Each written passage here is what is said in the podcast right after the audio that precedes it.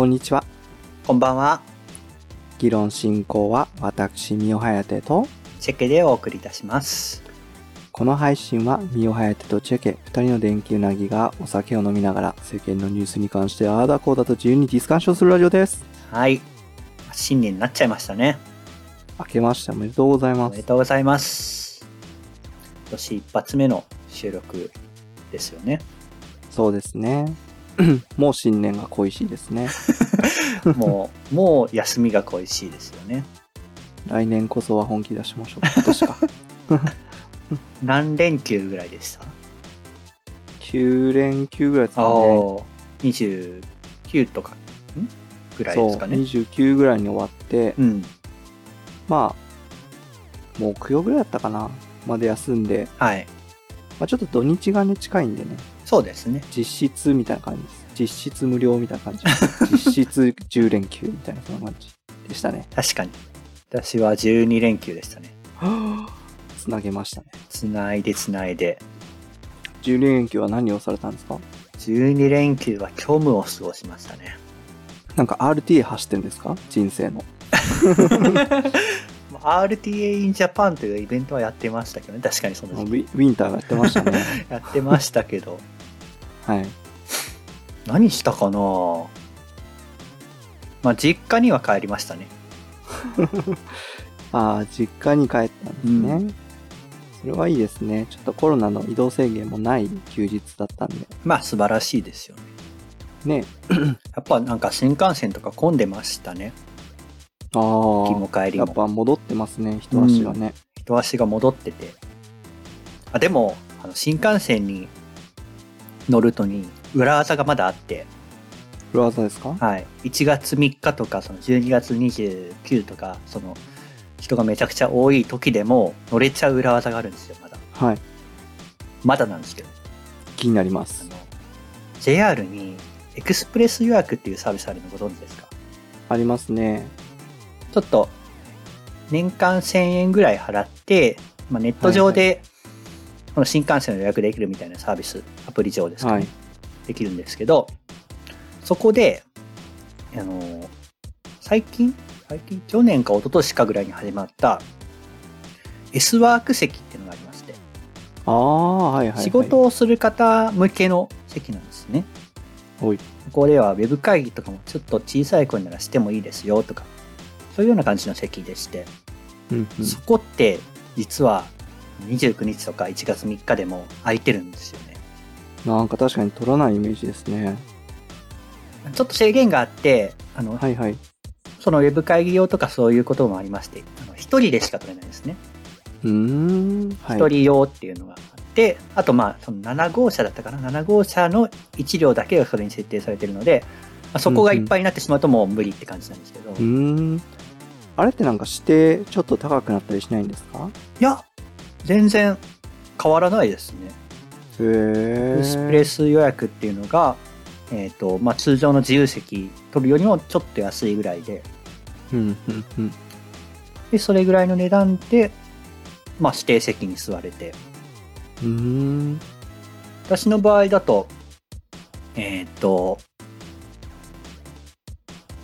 ちょっとすぐ帰りたいなっていう感じだったんですけど、はい。えっと1月の3日4日頃に。うん。うん。その時に、まあ、その時から10分後ぐらいの便でもまだ空いてる感じで、はい。あ、そうなん。ですさすがにでも10分後ぐらいだと B 席っていうあの隣同士隣両隣が埋まあの人がいる席ですかね、うん。うん。窓際でも通路側でもない両側が埋まってる席しかなかったん。ですけど、うん。うん。まあ、1時間後ぐらいの便まで探すと、まあ、通路側とか窓側のところでもちょっと空いてるところが出てくるっていう感じのうーん式具合でしたね。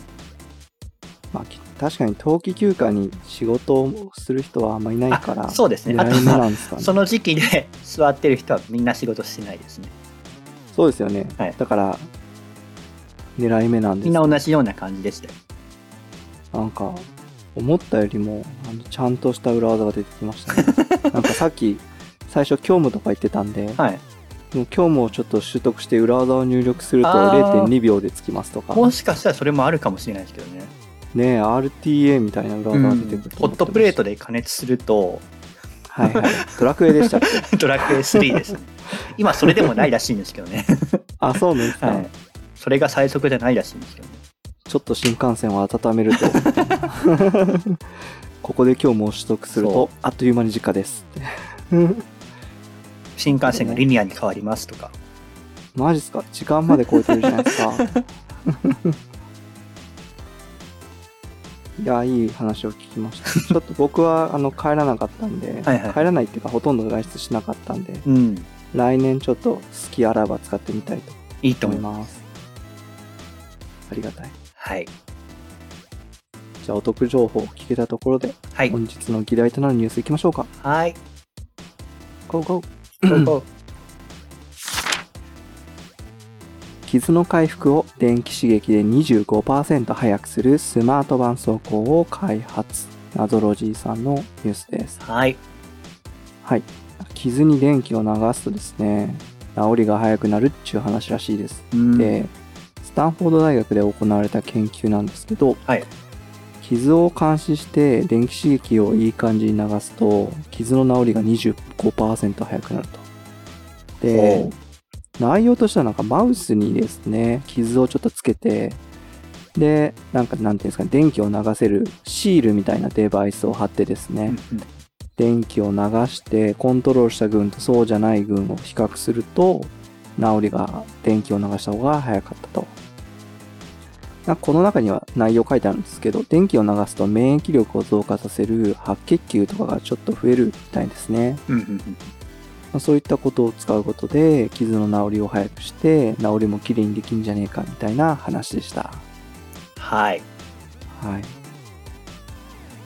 これなんか似たようなもの、似たようなものなのかな、ちょはいっと違うかもしれないですけど、傷パワーパッドってありますよね。ああなんか一時期バズってましたよね。バズってすましたよね。いつ頃かな ?10 年以上前か。うんうん。まあ、えっ、と、バンドエイド、ジョンソンジョンソン？さんが出してる。傷パワーパッドってやつなんですけど、はい。それとまあ似似てるのか似てないのかちょっと微妙なところなんですけど。はい原理は違うかもしれ原ない。理は違いますけど、あの目的は一緒ですよね。早く直してるそうそうそう。傷パワーパッドの方は何なんですかね。あれはなんかスーパーウルトラ密着することで、なんでしょう。酸素を通さない方がいいんですかね。となんかちょっと調べてみたんですよそれ。どういう仕組みなのかなっていうの傷パワーパッド側の方、うんうん。こっちはあの酸素を通さないのはそうなんですけどそれによってあのかさぶたを作らないらしいですはい。で柔らかい。いまま組織を治していくっていうことみたいですよ、かさぶたを作るリソースすら傷を治すのに使うから早いんですかねえーっと、かさぶたのできる原理っていうのが、その、えーっと、体から出てくる体液とか、あと、まあ、血とか、その辺が固まってできちゃうものらしいんですよね。でそれができちゃうことによって、その下の組織がちょっと治りにくくなるっていうことみたいです。なるほどね。それであの、それが守ってくれるっていう役割もあるんですけどもちろん。うんうんうん。もうかさぶたを作ろうとするのを傷パワーパッドが完全に代用することで、はい。体の方は治す方に集中できるんですね。そういう感じみたいですね。なるほどね。まあ、一方で、この、あの、電気刺激で治すスバートパン素行の方は多分、かさぶたは作るんですね。電気抵抗の変化を見るっていうことですと、多分かさぶたできると電気抵抗上がると思うんで、うんうん。そうですね。液体から固体に形状が変化すると思うので、その辺でうんうん抵抗は上がるので、その辺は許容するんだと思うんですよね。なんか人間ってこういう刺激に対して守ろうとする方向があるじゃないですか。うん。なんかね、僕昔見たのは、引っ越し業者、引っ越しをバイトにしてる友達がいて、はい。その子なんか、その荷物が当たるところからめっちゃ毛が生えてくるらしいんですよ。ああ、なんかそれ聞きますね。そう、なんかね、へ本当に、こう、冷蔵庫を抱えたらここに当たるだろうなっていう肘のところにめちゃめちゃ毛が生えてて、へえ。多分なんかそれと似てんのかなと思って、電気の刺激流すと、ちょっとここはケアせなあかんって、体が思って。人が感じてしまう。体の方が感じてしまうんですね。だから防御反応で白血球とか増えるんですかね。なんかね、美容でもね、こう、トゲのデバイスをザクザクって肌に刺して、はいはいはい。ピーリングの一種みたいな感じなんですけど、なんかそこを肌を直して綺麗にするみたいなのがあるらしくて。ちょっと刺激を与えてっていうやり方ですかね。そう、その通りです。なんかそういうのが体には備わってるんでしょうね。その防御反応をうまく使ったデバイスかもしれません。なるほど。賢いですね。これ電気風呂とかもそうかもしれないですね。ああ、確かにそうですね。あんなんだって、よく、ちゃんと考えたら体に悪いじゃないですか。いや、悪いですよね。ちゃんと考えたら体に悪いんですけど、でもあれがやっぱりこう、回復になるのは、ちょっとだけこう刺激を与えて、逆に回復を促すんですかね。サウナもそうね。ササウナとかもそうですよね。普通に考えたら体に悪いですもんね。普通に考えたらよろしくないんですけどね。まあ僕ら電気の人間は電気を普段から学生時代浴びていたので、まあ、すこぶる健康ですよね。あでも私、電気風呂トラウマで、はい。トラウマ？トラウマなんですよ。はい。なかったんですか？一回、あの、ランニングっていうか、まあちょっとハーフマラソンぐらいの距離を走ったんですね。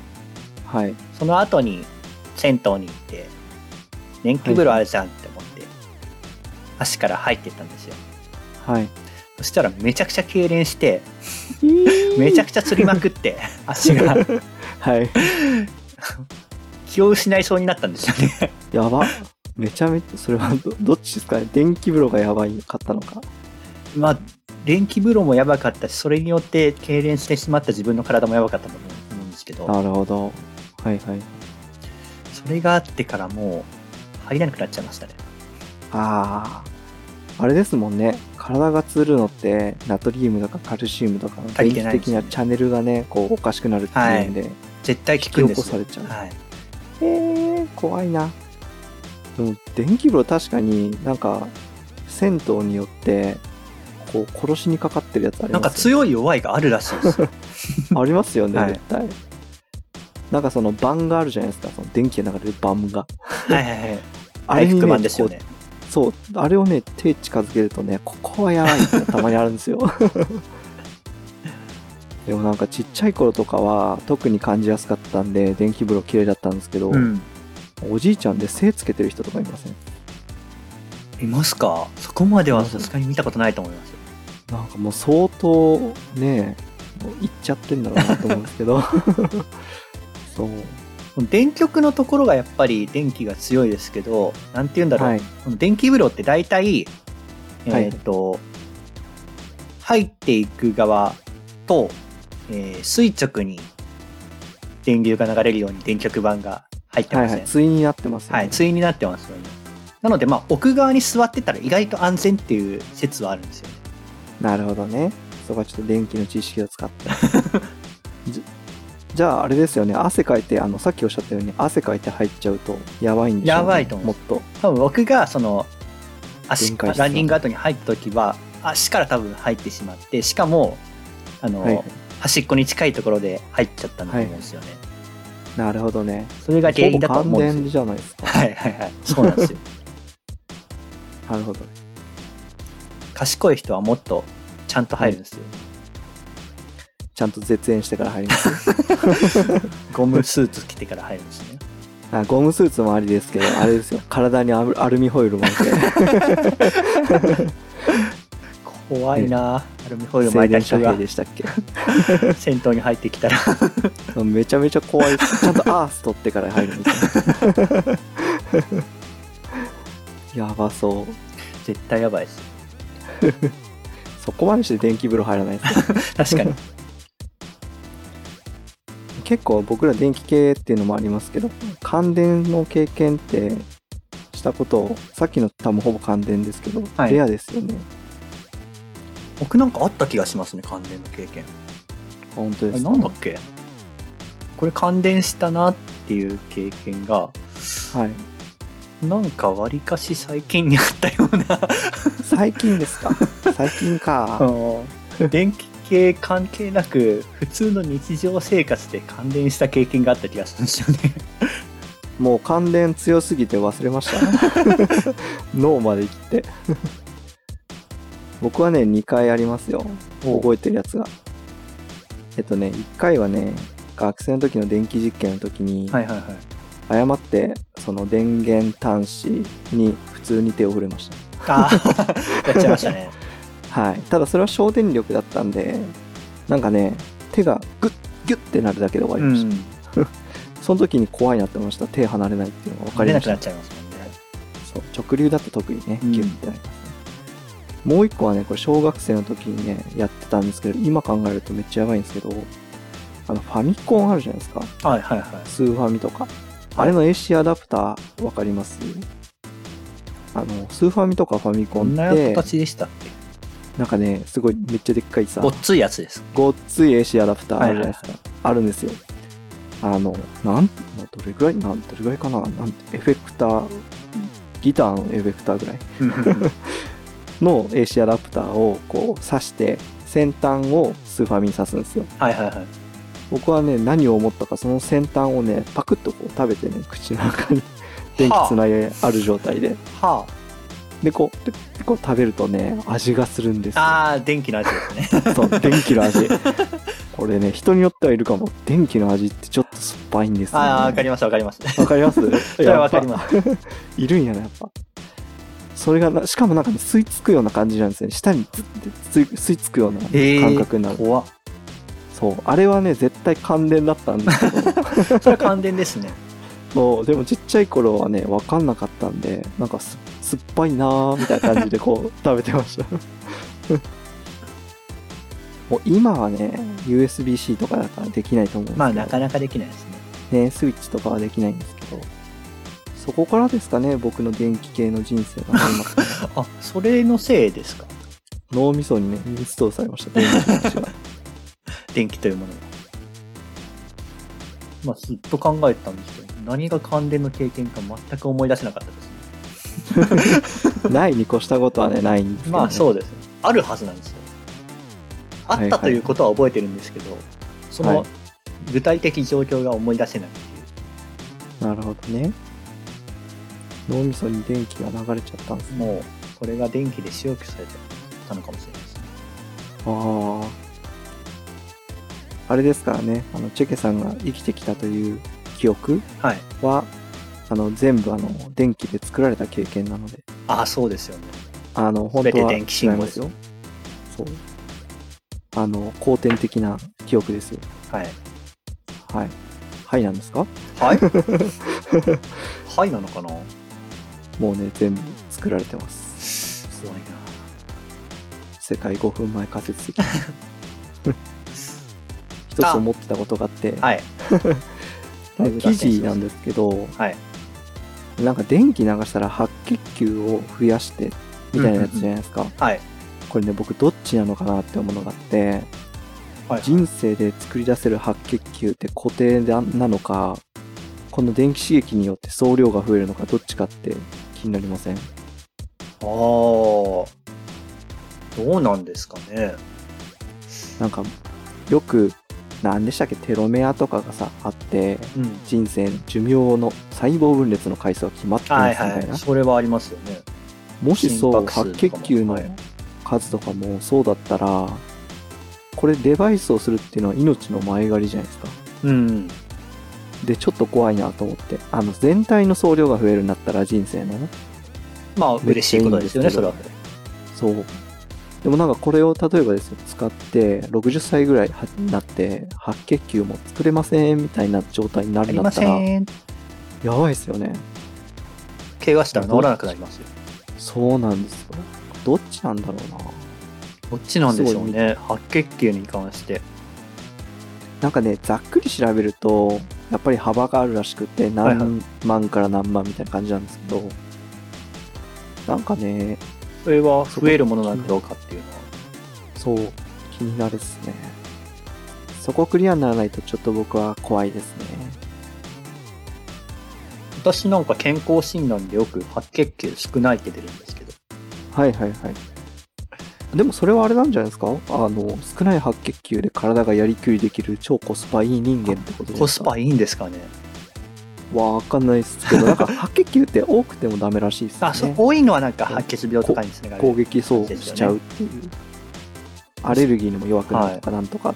ちょっとあ多いのはまずいって専聞いたことあるんですよそうですよね。少ないのがまずいとも聞かないしまあなんかその幅の中で入ってたら、入ってないんですよね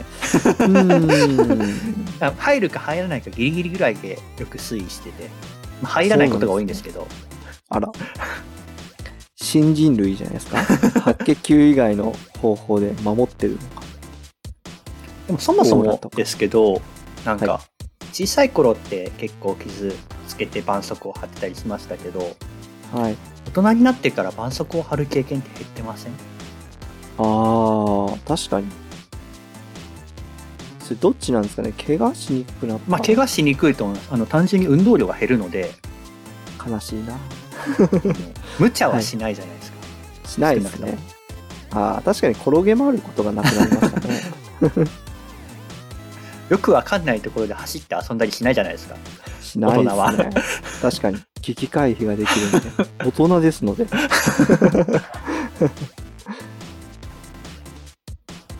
ああ、だから少なくてもいいってこう体がなるんですかね。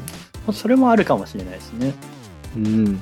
まあ、その代わりあれですかね。傷の治りは遅くなってますよね。ああそれはあるのかもしれないですよねそうなんですよ。なるほど。適応してるのか。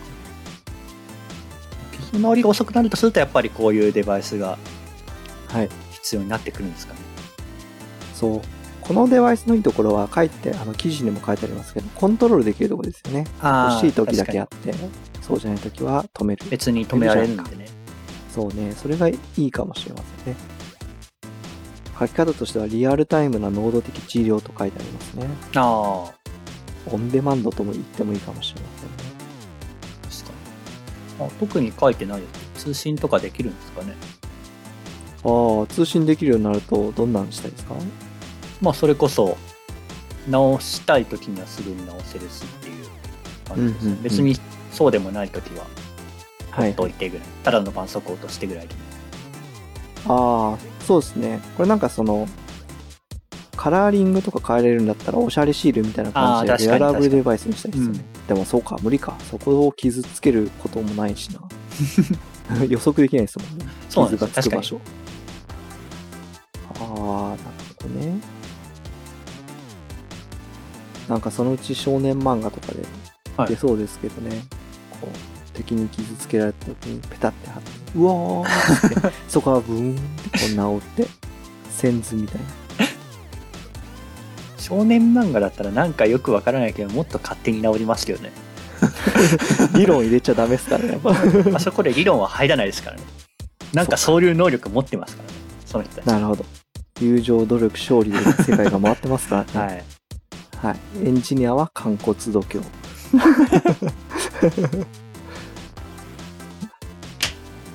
とじゃあ、あの、邪推じゃなくて、なんだ。えー、もう言葉が出ない。あれ？あれでしたね。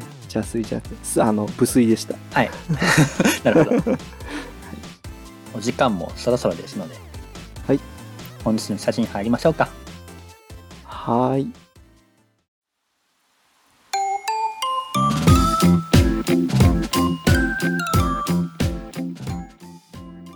本日の謝辞です。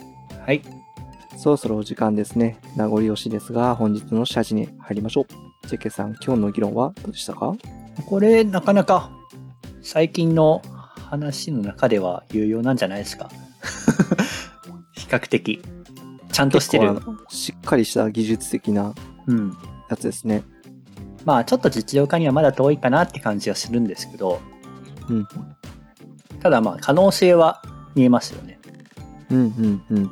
電気的にその傷が治りやすいっていうところまでは見えてるのでこういうデバイスじゃなくても他の手段でもいいのでうんうん。簡単にその傷が治るものがあればいいのかなとは思いましたね三ハテさんはいかがですか？そうですね。なんか結構電気のデバイスって、なんか変に敬遠されることが多いと思ってて、はいはいはいなんか電子レンジとかもなんか人によっては電池波が入っててありますよね。ね、悪影響とか、まあ、本当に真偽はわかんないんですけど、うん。なんかそういうのがあるんで、ちょっといきなり傷とかいかずに、あの、薄毛治療とかそういうのも使いません？AGA の。無言になってしまった。じゃあ、このままあと20分無言です。あ、このまま20分無言になるの？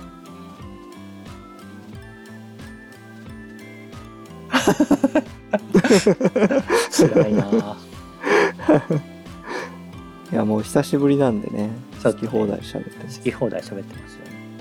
もうちょっと喋りたいことはあったんですけどね。あ、本当？はい。どうぞどうぞ。あ、いいですか？絆創膏って、はい。ミオハヤテさんの地域では何て言いました？おバンドエイドです。あ、バンドエイドですか。はい。バンドエイド派閥の方です。そうですよ。バンドエイド派閥です。チェケさんは？私、多分、もともとカットバン派閥でした。出ました。カットバン派閥からバンドエイド派閥に乗り換えた感じですね。多分 CM とかやってたからかな？よく、バンドエイドは。あ、でも今見てると、ちょっと私も見てるんですけど、はい。確かに関西とか関東はババンドエイドですけど、うん。知らないやつありますけど、サビオとか知ってます？そう、サビを知らないんですよね、私。あ、そうなんですか？ああとはリバテープとか。リバテープも知らないですね。ねえ、キズバン。キズバンは富山だっけかな？へえ、富山だけってのもすごいですね。ねえ。へえ。基本的にそれらは、あの、商品名ですよね。じゃあ、この電気刺激のやつができたら、また呼び方が増えるかもしれな。ないんか増えるかもしれないです。ね、エレキバンとか。エレキバンそれピップエレキバンやあれも電気の力でしたっけ？あれは磁石です。磁石か。磁石。磁石、磁力か。はい。遊びませんでした？ピップエレキ版の中の磁石をめっちゃ集めて。いや、やったことないです。あれも、あの、手に入れたことないと思います。あ本当ですか？親が使ったんですけど、なんかね、小学校で一瞬流行ったんですよ。その中のちっちゃい磁石を集めて遊ぶっていうへえ、楽しそう。ね。あれがなんか半分通貨みたいに出回った時期がありましたね。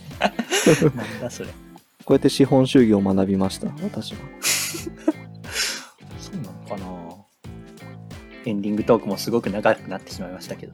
本日の自由研究は以上となります。次の自由研究もご期待ください。バイバイ。またねじゃあねー